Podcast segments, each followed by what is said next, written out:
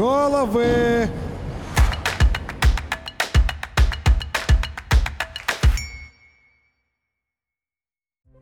Привет, меня зовут Алексей Миронов. Я работаю в шоу-индустрии с 2007 года и занимаюсь звуком на различных мероприятиях, от больших фестивалей до камерных корпоративов. Этот подкаст об обратной стороне шоу, о которой зрители даже не подозревают, о людях и об их огромном труде, благодаря которому существует целая индустрия. Привет, друзья! Сегодня у нас в гостях Антон Кондратьев, руководитель компании Aurora Production. Мы поговорим с Антоном про делегирование и про то, как через делегирование можно развиваться сотрудникам, руководителю и компании. А также обсудим, чем отличается делегирование художественных и технических задач. Так, будем говорить про историю с делегированием. Да, я, я хотел почитать, естественно, не, не, не подготовился, естественно, я вчера открыл статью в Википедии про делегирование и через 3,5 секунды уснул. Ну ладно, ничего страшного. У меня вчера вечер происходил. У тебя все равно этот процесс, мне кажется, намного более э, хорошо поставлен, чем у меня. И поэтому, может быть, э, это будет как мастер-класс. Ну, на самом деле, нет, на самом деле сейчас будет просто противоположная вообще всемирной точка, точка зрения по делегированию, и вот мы поймем, ну давай, у тебя есть вопрос или сразу это с места в карьер? Ну, у, нас, у нас так и получится немножко с места карьер. Смотри, было бы круто, если бы ты рассказал про то, сколько человек вообще в компании, про то, чем компания занимается, и сколько есть проектов э, в год. Понятно, что мы не берем сейчас прошлый год, вот, допустим, до пандемии, сколько у вас было проектов? Угу. Ну смотри, у нас в компании э, в нормальный год, в, ну, человечески работает э, от 9 э, до 18 человек в разные, в разные годы. И эта цифра колеблется постоянно, потому что дофига фрилансеров, дофига всяких разных людей сбоку, но по-разному. И в самый большой такой, в самый жирный год, по-моему, 19 или 18 был, мы сделали за тысячу концертов. Мы преодолели психологический рубеж с разбегу в ужасе. Вот это было прям, ну, 3-4 концерта в день, но при этом у нас же индустрия, она не живет э, с понедельника по воскресенье, она живет с четверга по воскресенье, поэтому там были дни по 8 концертов, по 9, так голова взрывалась. Окей, okay. вот есть эти 18-19 э, человек, э, которые были. работают. Были, да. И как ты между ними распределяешь задачу? Я понимаю так, что есть концерт, например, есть две группы, да, или три группы, которые каждый день дают с четверга по воскресенье концерт. А, ты отправляешь этих ребят одинаковым составом каждый раз на концерт. И при этом тебе хватает, чтобы а, ваш пул музыкантов постоянно обслуживался вашими людьми, да, чтобы это не были фрилансеры? Э, не совсем. На самом деле нам повезло во многом, что а, часто, как у нас есть какой-то основной костяк, ну там условный там 10 человек, которые ездят э, каждый там с тремя группами, с двумя, с тремя. И получается, что один человек может э, одновременно катиться даже в двух турах иногда. Но в большинстве своем, да, в большинстве своем это постоянная команда, которая прикреплена к коллективу, и вот она уехала и уехала. И как-то вот мы пытаемся успевать. Но вплоть доходит до того, что мы меняем даты концертов. То есть мы говорим группе, что типа, чуваки, сорян, давайте вот не, не это, не в этот день, что-то у нас тумач. Давайте но, но на этапе зар- планирования сольник, да, подвинем. Ну, еще до этой, до продажи билетов, до всего, вот на самых ранних этапах были случаи, когда там даже большие концерты какие-то мы говорили, что не-не-не, мы не готовы увозить. Больше тысячи, это был один конкретный год. 19-й перед пандемией я считал, мы чуть-чуть там, что-то до тысячи, 18 был тысяча, ну как-то так вот там такой порядок. У нас, мне кажется, 18 тоже был самым загруженным. Это было где-то 600 или 700 мероприятий за год. Для нас это прямо очень много. Ну да, ну так для нас тысяча это было не, это, не, совсем непросто. Я так понимаю, что основные задачи все равно так или иначе связаны с тем, что надо рулить. Например, звук, свет, видео, да? То есть у тебя нет же ребят, которые занимаются турменеджментом. Не-не, ну у нас есть э, в компании всегда был, был, это разные люди там, в разные этапы времени, но всегда был как минимум один менеджер э, проектов, который занимался там, логистикой, какими-то глобальными вопросами, вопросами оплаты и прочей фигни. А, и всегда у нас в компании был хотя бы один комфорт-менеджер, который э, приглядывал за тем, чтобы наши ребятки ну, нигде не были обижены. То есть мы не обеспечиваем турменеджмент для самих групп, но для наших ребят какой-то комфорт мы смотрим. Даже если у группы есть свой турменеджер, в обязанности которого входят э, наши пацаны и девчонки. Теперь надо говорить пацаны и девчонки. А, то все равно есть с нашей стороны человек, который за этим смотрит. Ну, ну да, но, но первостепенная задача э, это то, что надо рулить, надо приезжать на поляну, нажимать кнопки. Художественная техническая часть. Смотри, а вот интересная история. Понятно, что если мы говорим про делегирование каких-то задач, которые связаны, скажем, с нехудожественной историей, то там все просто. Человек получает задачу и идет делать. Как делегировать художественные задачи? Мы понимаем, что а, два человека не могут одинаково светить, если это не запрограммированное шоу. Как делегировать задачи, которые является как бы произведением искусства? А, тут э, на, на этот вопрос на самом деле есть два ответа. А, первый короткий, а второй длинный, но они противоположные. А, первый ответ, он короткий, э, и это моя философия там, ну, за последние несколько лет. Он ответ никак. Поясню. У нас, ну, как, как вообще получилась эта компания? Компания получилась э, из-за того, что я ездил с группой, с одной, и в какой-то момент появилась вторая. И я понял, что я как бы, ну, не могу же быть в двух местах одновременно. И я взял приятеля, который э, стал ездить э, со второй группой за меня. Я, типа, ездил туда, где концерты побольше, посложнее, а он туда, где попроще. А потом появилась третья группа, пятая, десятая и так далее. Так оно и пошло. И так появилось много народу. Но э, всегда э, краеугольным камнем всей этой истории было то, что заказчик хотел, ну, именно меня или там именно конкретно, конкретного человека, то есть там конкретного инженера, к которому он привык, которого он знает. А, часто это было не связано даже с качеством того или иного инженера или с э, художественным результатом, а просто вот с спокойствием заказчика, спокойствием коллектива и так далее. И в какой-то момент я понял, что ну, ну, нужно какие-то решения принимать, чтобы было одинаково.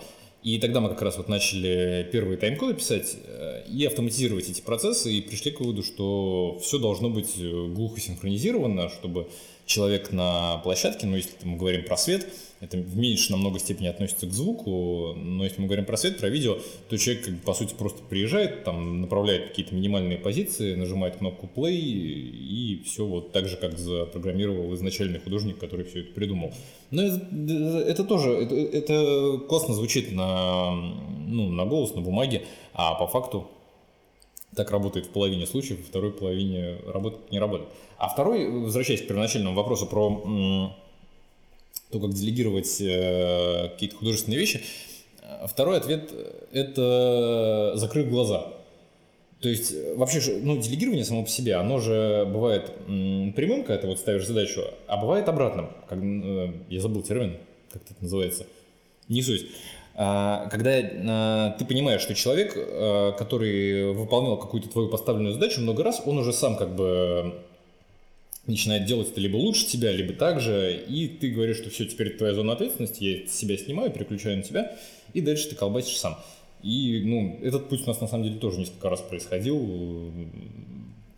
Нам очень повезло вот с некоторыми инженерами, которые в какой-то момент говорили, типа, Антох, отойди, мы сами разберемся, у нас получше получится, и все. Ну, там, как бы, моя зона ответственности сама заканчивалась автоматом. Кстати, насчет зон ответственности. Мы же не всегда делегируем задачу, мы иногда можем делегировать ответственность. И я сейчас подумал, что, может быть, когда мы делаем делегирование произведения искусства, это, ну, то есть я имею в виду работа над произведением, да, это же получается делегирование ответственности все-таки или нет? Ну нет, э, ответственности перед кем? Ну, как бы все равно же есть вот эта иерархия ответственности, то есть сотрудник ответственен передо мной, я ответственен перед заказчиком. Но есть еще зритель, который смотрит на шоу, и получается, что мы, отправляя какого-то человека вместо основного, скажем так, художника, да, по свету, мы делегируем ответственность перед э, зрителем. Сегодня вот у тебя сегодня будет подкаст, в котором это после которого все нас с тобой закидают какашками, а, подкаст обратной логики, мы не берем в расчет зрителя. По большей части никогда. Потому что зритель не искушен. На самом-то деле зрителю, вот с точки зрения звука еще ладно, там еще есть какой-то типа э, в грудину вот это играет. Э, слова разобрать, не разобрать. С точки зрения света зритель э, вообще в расчет не берется. То есть в целом философия нашей компании всегда была, что за творческую часть мы отвечаем сами перед собой, мы очень редко советуемся с коллективами, очень редко советуемся с заказчиками. Э, и очень часто прям ссоримся, на самом деле, когда влезают в нашу какую-то творческую работу заказчики. И э, поэтому получается, что ответственность перед зрителем мы как бы вообще не берем в расчет ни в какой мере. Мы всегда берем в первую очередь ответственность перед собой, и потом уже перед заказчиком.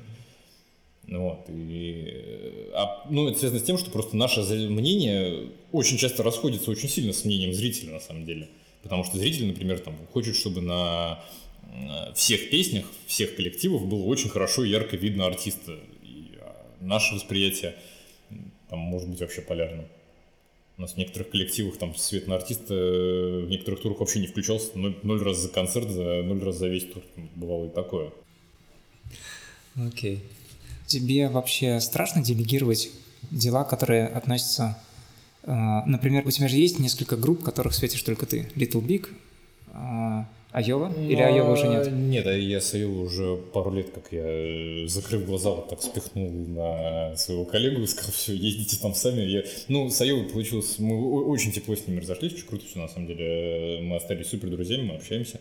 Но я просто в какой-то момент понял, что у меня вообще не хватает внимания, ну, то есть даже у компании не хватает внимания на этот коллектив, ну, вообще никак. И в этот же момент ребята начали напрягаться, что я там из 10 концертов с ними два и они спросили, что вот можно нам постоянного художника, в итоге мы выдадим постоянного человека, который только с ним ездит, и все там хорошо.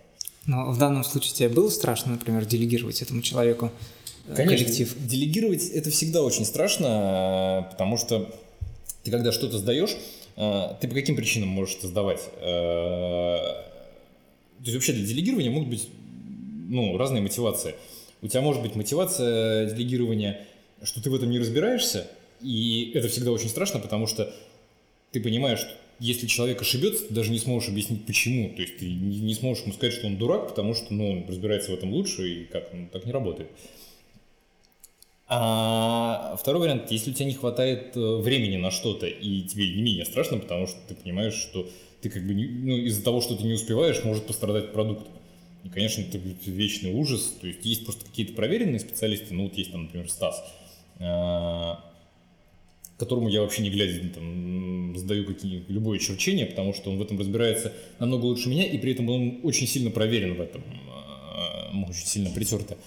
А когда ты особенно вот первый раз что-то делегируешь, это все это убежать, спрятаться, и каждый раз, когда у тебя звонит телефон во время мероприятия, ну, которое где-то там происходит, это прединфарктное состояние, потому что, что позвонить, что, что же у вас там происходит? Если уже звонят. Да, если уже звонят, даже, даже не пишут. Насчет первой истории. У бизнес-коуча есть такая штука. Они разделяют фазы делегирования. Есть первая фаза, когда руководитель знает, что он хочет делегировать, и он обучает сотрудника. И вторая фаза – это когда э, человек уже управляет обученным сотрудником, который выполняет сам задание. И бизнес-тренеры говорят, что очень многие руководители не доходят даже на самом деле до первой фазы. То есть они начинают делегировать, но при этом они не ставить себе задачу сначала научить сотрудника что-то делать лучше, чем они сами, или хотя бы просто раз, разобраться в предмете, и сразу просто кидают человека как ребенка в бассейн, ну а потом, естественно, не всегда плоды хорошие от этого получаются. Ну, бизнес-коуч – это в целом отдельный вид людей, которые э, учат людей учить людей. А, конечно, ну, в нашей индустрии в целом научить человека чему-то – это очень сомнительная вообще мысль. Ну, как можно научить человека заниматься светом? Ты когда, ну, к тебе приходит, ну, к нам, вот, к тебе, наверное, тоже в контору уже приходят люди, говорят, там, Олег, я хочу работать в entertainment е, научи нас.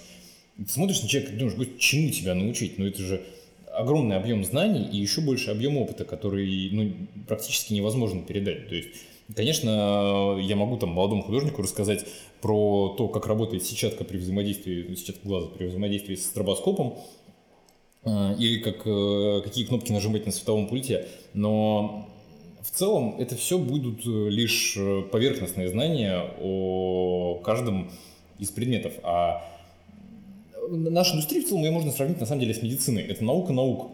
То есть э, это не э, понимание, как работает, например, э, Excel для бухгалтера. Сейчас бухгалтеры обидятся на меня, скажут, что у них очень сложная работа. А, это не понимание, как водить автобус. Потому что, да, безусловно, на дороге всякое бывает, но в целом там не так много кнопок и не так много процессов. Это как если ты должен быть одновременно всей командой э, пилотирования самолета. Причем не командой пилотирования военного истребителя, который маленький и в целом, если упадет в реку, то не страшно. Неприятно, но не страшно. А огромного Airbus A380, который вот с пассажирами летит, и его уже не остановить, и все, и вот ну, ему надо уже куда-то приземлиться. Потому что ну, э, причем человек должен как бы не, не то, что уметь его пилотировать, он должен понимать очень тонко механику, как это работает, потому что э, ты можешь сколько угодно человеку рассказывать, э, молодому специалисту, о том, э, что происходит в пульте, но все равно наша работа, она требует э, мгновенной реакции, неважно, звук, свет, видео, барабану, что системная инженерия, она требует мгновенной реакции, а для мгновенной реакции самое главное – это четкое понимание всего процесса от начала до конца. И если у человека нет этого четкого понимания процесса от начала до конца, а, то ну, он не сможет э, в целом решать поставленные задачи. А проблема в том, что это понимание процесса, оно может прийти только с опытом. Больше ни с чем на самом-то деле. Оно здесь не может прийти. Потому что ну, сценарии, которые мы наблюдаем даже на маленьких мероприятиях, и то нас самих-то ну, удивляют каждый божий день. А что уж говорить про молодого инженера, для которого ну, все вообще в новинку. Поэтому это же вопрос передачи знаний, это вопрос передачи опыта, по сути дела.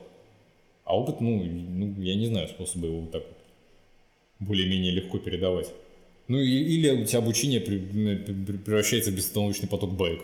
Ну, скорее всего, да. И по большей части ведь даже все эти курсы, которые сейчас, знаешь, в интернете везде есть, они а, очень часто просто тебе дают э, знания, которые ты и так можешь сам прочитать в инструкциях или там в книжках, а опыта никто не дает. Ну да, да, то есть э, это, это как обучение в универе на самом деле. Э, в плане того, что э, университет, он э, с точки зрения э, получения знаний в целом плюс-минус бесполезен. Он полезен, ну, наверное, наверное, в большинстве своем тоже. Опять боюсь, что это что все скажут, что я не прав. А, то есть главное, на самом деле, что чему нужно научить молодого инженера, это, это процессу поиска информации и комплексного решения проблем. Таким методологиям. А в целом, да, технические знания вот из инструкции, из мануала, они, ну, большому счету, бесполезны. Ну, в плане того, что я видел, правда, огромное количество специалистов, э, ну, в первую очередь, творческих, которые ничего не понимали в инженерной части и показывали результат творчески намного лучше, чем я. И больше того, они ничего не понимали и в творческой части. То есть это было на уровне инстинктов, на уровне вот какого-то восприятия. И я видел абсолютно обратные процессы, когда человек с огромным количеством опыта и знаний показывает такое, что хочется убежать. У универов есть на самом деле один плюс. Они все-таки дают э, человеку понимание того, как искать информацию и как работать с информацией, но только если человек сам хочет этого. То есть те балбесы, которые у нас в кино и телевидении сидели все пять лет, просиживали штаны, они какими-то маклерами работают, наверное. Ну, у нас же нет вроде профильных вузов, э, я не знаю, ты по какой специальности учился? Аудиовизуальная техника. А, Но у меня больше техническое направление. То есть я, в принципе, я понимаю как раз вот все, что относится к железу, я понимаю, как оно работает. Но там не, не учили ничему художественному. Это было на отдельном факультете, но и то в кино и телевидении нет осветителей, например, никаких световиков. Что довольно забавно, поскольку да. это довольно большая часть кино и телевидения. Да. Там были операторы, там были фотографы, там были всякие моушн-дизайнеры, но ну, то есть даже моушн-дизайнеры были, а люди, которые как бы базовую функцию несут, да, как сделать свет, чтобы было красиво. Там такого, такого не преподают. Ну, это, да, это большая проблема. Но у нас же в целом, по-моему, нету никаких профильных заведений. Я так очень сквозь пальцы смотрю на все вот эти курсы повышения там, квалификации молодых художников по свету, молодых звукорежиссеров, э, меня это каждый раз вызывает смех. Потому что я в какой-то момент даже перестал ходить на, ну, на тусовки, на какие-то профильные сборища, э, потому что, ну, вот это вот, вот этот чудесный формат, когда все собираются вокруг одного фонаря, э, пьют много пива и обсуждают, как, как еще этот фонарь направить, меня тоже вызывает оторопи. Это типа, ладно, чуваки, давайте как-нибудь без меня. Разбирайтесь в этом сами, поскольку, ну, блин, я, я спецуху прочитаю на сайте, там, дальше все понятно в целом. У тебя есть такое понятие, как контроль э, делегирования? Вот, допустим, ты как-то получаешь метрику насчет того, как отсветил тот или иной человек на там, каком-то концерте твоего артиста. И нужно ли это вообще в художественной деятельности? А, у нас не стоит это на потоке в плане того, что я, ну, у меня прям несколько раз было безостановочное желание а, заставить всех инженеров. Э, у нас же не так много народу по свету на самом деле ездит. Э, именно по свету, ну, мало кто может в России себе позволить художника по свету, но факт таков, что не так много на самом деле. Вот, но у меня было в какой-то момент желание заставить всех э, прям ставить на фох камеру и чуть ли не это не напрямую на YouTube стримить, просто во все райдеры вписать из интернета с интернетом на фохе и просто поднять себе закрытый стрим и сидеть смотреть, кто как работает. Но до дела не дошло. И понятно, что я ну, собираю какую-то после концертов ребят, собираю какую-то информацию о том, как прошло там из соцсетей или еще откуда-нибудь, чисто посмотреть, это дает очень отдаленное представление о том, что там было на самом деле, если это не телевизионный проект. Но по большей части это достаточно, чтобы указать человеку на какие-то супер грубые ошибки, а все прочее это уже ну, на уровне тоже чувств и ощущений, и у ребят скорее и к ним с опытом само придет, потому что прям контролировать и говорить, что на восьмой секунде ты нажал не ту кнопку, ну, смысл, если это не тайм-кодом, все равно это никак в жизни не запомнить. Если это тайм-код, я себе запишу, приеду в офис, поправлю и отдам обновленное шоу. Кто в компании занимается подготовкой к концерту? Ты сам все программируешь или это можно отдать какому-то отдельному световику и сказать, вот, э, сделай, подготовь это шоу, проведи его, сделай все сам? По большей части это все делаю я. То есть я очень редко э, что-то отдаю. У нас было прям несколько больших прецедентов, когда я отдавал целиковое шоу кому-то вот на откуп. И на удивление, по большей части все эти прецеденты были удачными. То есть э, там у нас... Я помню, с последнего, вот, когда мы перед самым карантином за полгода, по-моему, делали в Питере в музее и Innocence. Э, я вообще ничего не успел. Это был техно-рейв, он должен был быть супер концептуальным. И все, что я успел, у меня вот момент был тур по США, я начертил какой-то развес, ну вот чуть ли не, не на салфетке я отправил нашему инженеру, сказал, вот, короче, вот, наверное, примерно надо так, что-то такое, начерти нормально, напишись, там, сделайте что-нибудь, пожалуйста, я вообще не вывожу.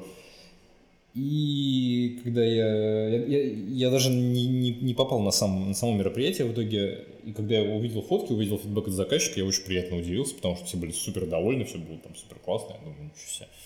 Так, так бывает, что можно вот просто отдать и просто все само случится. Обычно у меня это тысячи сообщений в Телеграме и миллион файлов в облаке, там, с инструкциями для каждого, как все сделать, и все равно пацаны приезжают, там, звонят мне и говорят, Антон, господи, в, в этом твоем кошмаре невозможно разобраться в, в твоих шоу-файлах, давай рассказывай, что тут где. Ну, ты тоже, наверное, не думаешь, что можно делегировать художественную часть какую-то? Ну, это же так или иначе происходит, ну, в смысле, мы же не одни, кто, ну, то есть как, Э, мало кто ездит только с одной группой. Факт таков, что даже те, кто прикреплены к группам, ну, то есть там э, к коллективу, я не знаю, назовем его «Медведи», э, прикрепленный художник по свету. Коллектив играет два тура в год и четыре сольника, например. Ну и сколько там закрытых мероприятий.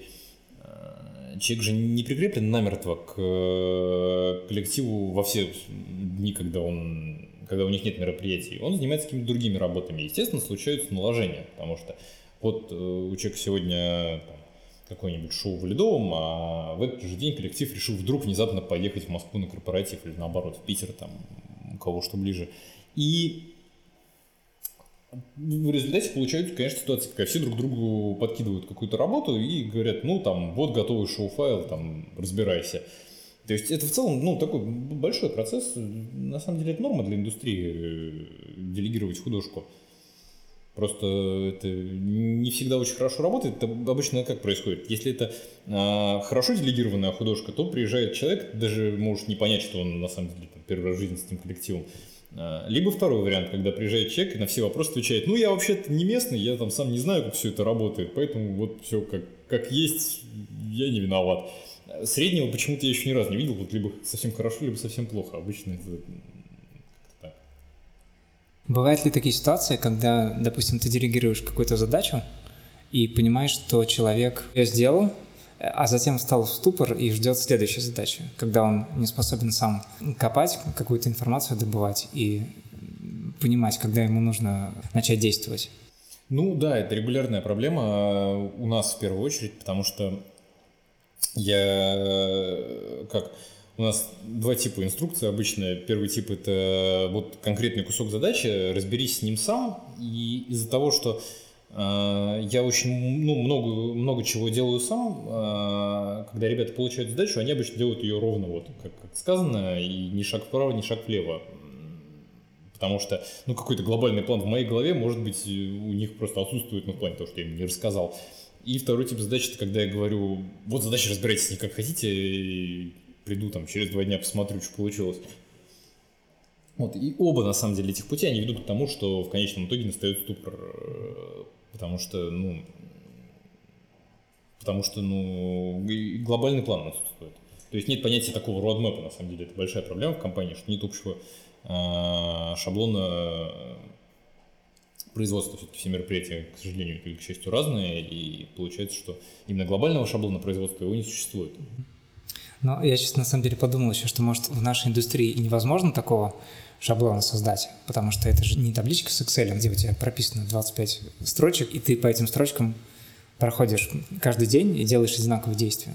Я всегда сравниваю нашу индустрию с э, индустрией программирования, с айтишниками. Почему-то вот так повелось, что я всегда смотрю в их сторону очень сильно.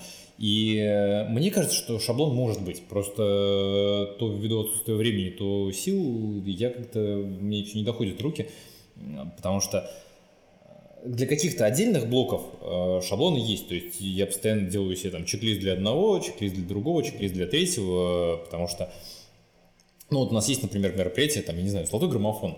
Мы в Питере занимаемся золотым граммофоном. И я в конце каждого золотого граммофона записываю себе какие-то пометки э, на будущее, которые нужно учесть не в контексте даже этого мероприятия, а в глобальном масштабе, например, по графике, что типа там не надо рисовать на экран, на квадратных экранах круговые, не знаю, круговые формы, там, ну что что-нибудь такое. Э, и в целом это может быть применено и в глобальном масштабе. То есть это не прям шаблон производства, наверное, линейный, но какой-то базовый э, чек-лист по блокам э, для разных типов мероприятий он может быть. Подход с неожиданной стороны. Конечно. Я, скажем так, не думаю, не всегда думаю такими штуками. В нашей компании просто делегирование довольно простым оказывается. Ты даешь задачу человеку, он идет, там собирает сцену, да, вот задача собрать сцену, собрать бэклайн он идет, собирает бэклайн. В этом особо художественного ничего нет, а тут абсолютно другая сфера. Ну да, немножко но... мозг взрывается. Потому что, потому что, ну, во-первых, потому что творческая часть, э, потому что ты же не можешь человеку сказать, сделай красиво. То есть я периодически говорю, но обычно в ответ получаю посыл куда подальше. Э, ты должен объяснить, что ты имеешь в виду. При этом э, это, во-первых, а во-вторых, у всех еще очень разное, это самое красиво, и при этом, при всем, у всех еще разные технологические подходы, то есть мы, мы здесь постоянно собачимся за технику, у нас же, вот любой коллектив наш возьми, у нас везде все суперсложно сочиненное, в первую очередь потому, что у нас у всей компании, у каждого человека свой взгляд на вещи, и мы очень с трудом находим какие-то точки соприкосновения, чтобы собрать что-то одно. И поэтому даже задача вот просто приехать с коллективом э, с тремя радиомикрофонами с тремя инейрами в условную Уфу и с диджей плейбека там воспроизвести файл, зачитать сверху рэп, для нас превращается в чертов квест, состоящий из там миллиона свечей, э, трех пультов, э, горы ноутбуков на Front of House и какого-то ада, потому что, ну вот, потому что у нас у всех такие взгляды. И, у всех, и при этом еще у всех разные. А что ты не стал бы делегировать никогда? Что не стал бы делегировать? Ничего бы не стал делегировать никогда. Ну, в плане того, что если была возможность, делал бы все сам, правда. Это вот э, моя глобальная философия, она заключается в том, что э, лучше тебя самого, на твой взгляд, никто не сделает. К сожалению, это так. И я понимаю, что это на самом деле ну, моя проблема, что я всегда смотрю через призму какого-то своего э, подхода, своего взгляда на вещи и понимаю, что я бы сделал иначе, а иначе, мое иначе не всегда значит лучше. Но при этом, при всем, ну, человек таков, и, соответственно, конечно, если была возможность, я бы ничего не делегировал, но если вот говорить про такой выбор, ну, художественную часть, вот какую-то такую глобальную stage-design, типа, я бы с удовольствием не делегировал. Ну, просто, ну вот, а как, ну, мы же все время имеем хороший опыт и плохой опыт, да? То есть э, я бы с удовольствием не делегировал свет, потому что у меня есть куча плохих опытов, когда я делегировал свет и получалось говно. А я бы с удовольствием не делегировал stage-design, потому что у меня была куча плохих опытов, когда я получал картинку, там, писал в какую-нибудь студию, говорил, пацаны, меня, мы не вывозим, помогайте. Нам, да, да, там, проект через три недели, через две недели пришлем вам скетч. Приходит скетч, ты понимаешь, о, все, пацаны, пока, мы сами. Сейчас как-нибудь взорвемся голову, но сделаем. То же самое с видео было сто раз, что там, э, ну, обычно я исполняю как бы роль креативного директора, там, если мы занимаемся видео, то есть я прям говорю конкретно, что нарисовать, дизайнер рисует. Очень э, нечасто я сажусь, рисую сам когда уже совсем поджимают сроки, когда совсем начинаются прям все бегом, когда я сажусь что-то рисовать сам. И была куча случаев, э, когда мне дизайнер выдавал просто какой-то сущий кошмар, но при этом была и куча противоположных случаев, когда я понимал, что отличный stage design, отличный свет, отличная э, картинка по видео, все здорово. Поэтому смотря что, смотря кому, это все зависит на самом деле очень сильно от обстоятельств, от людей, от того, в какой фазе луна и так далее. Ведь получается так, что если ты не делегируешь, то ты не развиваешь э, компанию. Да, и... Есть проблема, да, такая? Это огромная проблема, это на самом деле ключевая проблема, что если ты сидишь вот на этой бочке сам, пишешь условно там все тайм-коды, каждому говоришь, как дышать, как, как, какой кабель куда включать, в какой-то момент ты начинаешь беситься от того, что все ничего не знают. А все ничего не знают, потому что ты как бы, ну, им это не, не делегируешь, ты им не даешь развиваться, ты им не даешь э, возможности что-то узнать. Они замкнуты в твоих вот четких инструкциях. И это и в нашей компании была огромная проблема, но и есть в какой-то мере, она до сих пор проявляется. Что как бы, люди замкнуты в этом, они привыкли приходить, нажимать на одну кнопку и, и на этом заканчивать. Зачем развиваться? Так, я задал все свои вопросы. Ты задал все свои вопросы. Ну так расскажи мне тогда, как у тебя делегирование работает. Ну оно у всех не работает, поэтому расскажи, как оно у тебя не работает. Но у меня оно не работает так, что я... У меня на самом деле проблема в том, что я боюсь делегировать те задачи, которые, как мне кажется, могут э, поставить под угрозу э, репутацию компании. То есть если я понимаю, что, допустим, есть ВКФест, и для меня важен э, заказчик, и важно, что вот мы с тобой давно работаем вместе, и ты доверяешь да, компании, я не могу просто так делегировать это какому-то условному там Пете, потому что я боюсь, что Петя не справится. И поэтому отсюда и выходит вся эта история, что я еду на площадку, нахожусь там от монтажа до демонтажа и стараюсь всегда знать все про любую зону, неважно, это порталы, backline или пультовые дела, или даже то, как у нас там бобры мультикор закапывают в песок. Ну, а получаем мы в итоге хорошее шоу, конечно же, то есть я надеюсь, что все довольны. И кучу седых волос. И кучу седых волос, да. И потом какие-нибудь походы к доктору после фестиваля, э, который тебя начинает чинить. Ну вот, э, да, но при этом, а если у тебя два ВК-феста? Видишь, мы не берем такие большие работы.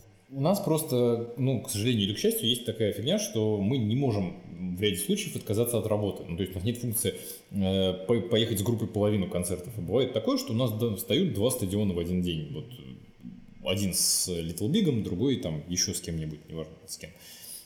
У нас, например, был э, прям ужасный случай. Э, у нас в один день встал концерт Ленинграда на Зенит-арене, мы там занимались видео и Little Big первый большой концерт в Стадиум Лайве в Москве. И для меня это был прям катастрофический выбор. Я понимал, что с одной стороны, ну, Ленинград это самый большой концерт в стране на тот момент был. То есть, ну, ничего крупнее было невозможно даже представить. Ну, сейчас сложно представить, там было очень много людей. Это был, причем еще первый концерт, по-моему, такой крупный на Зенит-арене. Ну, прям очень ответственное мероприятие. С другой стороны, у меня была группа Little Big, которая ну, тогда уже четко читалось, читали все перспективы, было понятно, что эта группа станет супер большой, плюс э, мои там близкие друзья и так далее. И я понимал, что их не как бы бросить э, первый раз в первый класс на большую сцену э, одних страшновато. И вот это был прям фатальнейший выбор для меня. Я прям ну, напрягался. В итоге уехал с Little Big. И в итоге на том концерте мы и перестали работать с Ленинградом. Потом все закончилось. Прям опыт неудачного делегирования. На самом деле, э, я думаю, что окончание нашей работы с Ленинградом не было связано с прям с самим шоу-производством. То есть мне кажется, что а, оно было связано с препродакшеном, поскольку мы там занимались э, производством графики. Я думаю, все-таки, наверное, что дело было в том, что мы не очень удачно нарисовали графику. Но ощущение было именно такое, что, что я не поехал, поэтому там все взорвалось. Хотя на самом деле, ну, Э, не то, что на нас там обиделись и сказали, что мы плохие ребята. Нет, просто, ну, просто после этого концерта нас ну, больше нас не звали. Но не было никаких там конкретных предъявленных мне претензий, там, ни мне, ни компании, никому. Но, но вот у меня было стойкое ощущение, что все. Я причем, уезжая в Москву с Little Big, прям думал, что вот все, последний концерт с Ленинградом, там несчастный Артур туда поехал. Ну, видишь, я вот поэтому и не вписываюсь в какие-то большие мероприятия, когда они одновременно проходят. Сегодня тоже звонили, очень странный был день, мне позвонили с разницей в три минуты два человека, попросили оборудование на один и тот же день. И, в общем, с первым я согласился работать, вторым я сказал, слушай, извини, конечно, но... На три минуты опоздал. Да, чуть-чуть опоздал, и мы уже не можем взяться. Хотя я понимаю, что, в принципе, я могу найти сейчас, наверное, в городе фрилансеров на эти дни, и все, наверное, пройдет нормально, аппарата хватает, коммутации хватает, людей не хватает, но решили бы вопрос. Но я просто человеку сказал, что для нас, чтобы все прошло хорошо, нужно, чтобы я находился на площадке. А я не смогу, к сожалению, находиться на площадке, поэтому извини, но мы э, ну вот да, сможем. я вот тоже очень долго себя на самом деле отучал от... Э, во-первых, я себя очень долго отучал бояться э, таких параллельных э, мероприятий, потому что ну, от них никуда не деться в любом случае. То есть э, бывают, конечно, я уже говорил, бывали случаи, что мы двигали прям концерты, но это не постоянная прям практика, ну потому что это было бы странно, если под продакшн-компанию делались все прям графики. Но э, я в какой-то момент понимал, что да, ну что вот у нас будет там 4 стадиона за день, и как-то нам их надо сыграть. Вот у тебя в несколько подкастов назад Арвик говорил про э, то, что если ты грамотно провел preproduction, то у тебя все супер спокойно, но, видимо, мы ни разу грамотно preproduction еще пока не проводили, потому что у нас всегда какое-то веселье э, на площадке, хоть какое-нибудь, но веселье. Ну, потому что просто тоже, опять же, это все когда ты большими величинами измеряешь, как, как собственно, э, там, Джей условно или Гусярд Продакшн, у тебя есть состояния какие? Есть заехала звуковая компания на площадку и не заехала звуковая компания на площадку. Если заехала, чек, все нормально, заносите следующего. Если не заехала, это проблема, как-то ее будем решать. А у нас э, все, все, все в мелочах, все в деталях вечно начинается, что на 85-м экране 2 пикселя что-то куда-то не уехало. Имя какого-нибудь артиста написано с ошибкой, и это каждый раз головная боль. И, и естественно, человек, который там приехал на площадку с видеосервером, конечно, он не может перерисовать эту графику, ему надо там экстренно найти дизайнера, который уже в ужасе рисует следующее мероприятие, поэтому у нас всегда какое-то приключение. Поэтому я прям отучался волноваться за такие темы, а просто выдыхать, как бы уже на спокойном просто решать.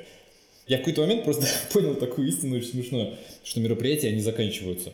Что, что бы ни случилось, вот в каком бы аду ты ни варился, настанет 23.00, там, или сейчас уже меньше ночных мероприятий, слава богу, ну, там 6.00, если это ночное мероприятие. А, и рано или поздно как бы случится финал, и все произойдет. То есть надо это помнить всегда. И иначе ты просто можешь зашиться, забегаться и просто поймать панику. Главное полномерно все решать. Ну да, в целом у меня на самом деле такая же э, мысль всегда в голове, когда у нас идет какой-то большой фестиваль или просто какое-то большое долгое мероприятие. Я тоже думаю о том, что вот у меня будет день а, X. Я имею в виду день, когда это закончится, у нас начнется демонтаж, и потом можно будет расслабиться. У меня однажды был тур по США. Мы ехали две недели по штатам. В этот момент еще один наш коллектив ехал по Дальнему Востоку, э, еще один ехал по Сибири, и еще рекорд делал кучу мероприятий зигзагом э, в Питере, в Москве. И у меня мероприятия, они не заканчивались вообще никогда. То есть у меня всегда где-то было какое-то мероприятие, безостановочно звонил телефон с какими-то нелепыми вопросами. И вот тогда я подумал, что, наверное, все, вот здесь я и останусь, потому что я прям, ну, реально закипал, потому что когда это все концентрировано в один, в один отрезок времени, ты, конечно, горишь, но ты хотя бы понимаешь, что, ну, там, ну, хоть какая-то час передышки просто по времени у тебя будет рано или поздно. А когда это происходит все нон-стоп, ну, то есть одни заканчивают, другие только начинают, это прям начинает ну, реально напрягать. Часовые пояса наш большой враг. Да. Хочешь еще рассказать под конец? Под конец рассказать. Хочу, да, рассказать. Не, не делайте продакшн компании, люди, пожалуйста. Не надо. На самом деле, я, я на полном серьезе недавно размышлял о том, что продакшн компания, для, особенно для России, достаточно бесполезная хрень. Потому что ты не, ну, получается, как у нас есть, у нас же, ну, production компании, на самом деле, два, два типа компаний разом. Э, это то, что называется production design и то, что называется production management. Вот мы, мы занимаемся одной ногой там, другой ногой там. Мы как бы обеспечиваем production management для band side и production design для всех, кому не попадя. Я хочу сказать, что это самый отвратительный бизнес, каким можно заниматься в этой индустрии. Ничего хуже, по-моему, пока не придумали. Слишком много переменных, и ты постоянно в подвешенном состоянии. Ну да, да, да, ты постоянно... И как бы ты просто должен знать все. Самое обидное, что на тебе сходятся как бы вот все концы, если ты не готов реально отвечать за каждого бобра, который... Просто если ты занимаешься production-менеджментом чисто, ты отвечаешь за бобра, который криво положил кабель, а если ты занимаешься production-дизайном, ты еще периодически виноват в том, что бобер еще и плохо одет. Тут начинаются реальные приколы. Окей, отлично получилось. Спасибо. Да, пожалуйста. Друзья, спасибо, что послушали. Подписывайтесь на подкаст, чтобы не пропустить следующие выпуски.